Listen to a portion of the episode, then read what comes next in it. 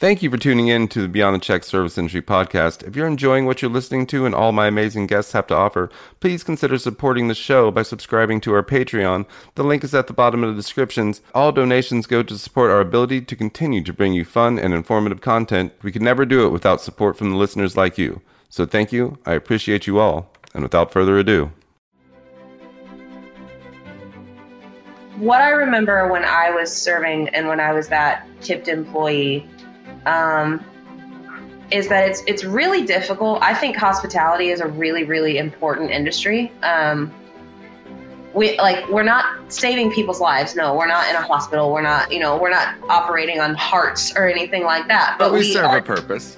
Yeah, but I mean, we're definitely enhancing the quality of life. My, some of my favorite memories are held in restaurants and in bars and in hotels or whatever. Um, and traveling you know, with your family. Exactly. Yeah, and and to be somebody who facilitates that, uh, especially from a management perspective, my main goal is not necessarily to be in charge of people, but it's to take care of the people who are taking care of people. Um, I think that's really important, and I think that people forget that a lot.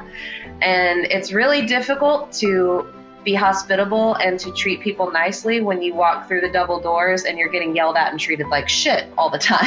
Right. you know, so uh, so I I mean I guess that's kind of my own personal like motivation. No, that's just good leadership. That's that's good yeah. leadership. You're not yeah, a boss. You're the you're a leader. You know, and if, right. you know, and good leaders right. inspire. They don't put down.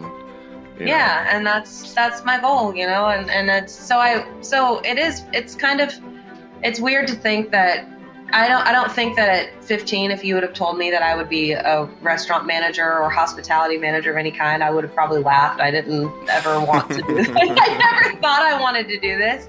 Um, but now that I'm here you know I find a lot of purpose in it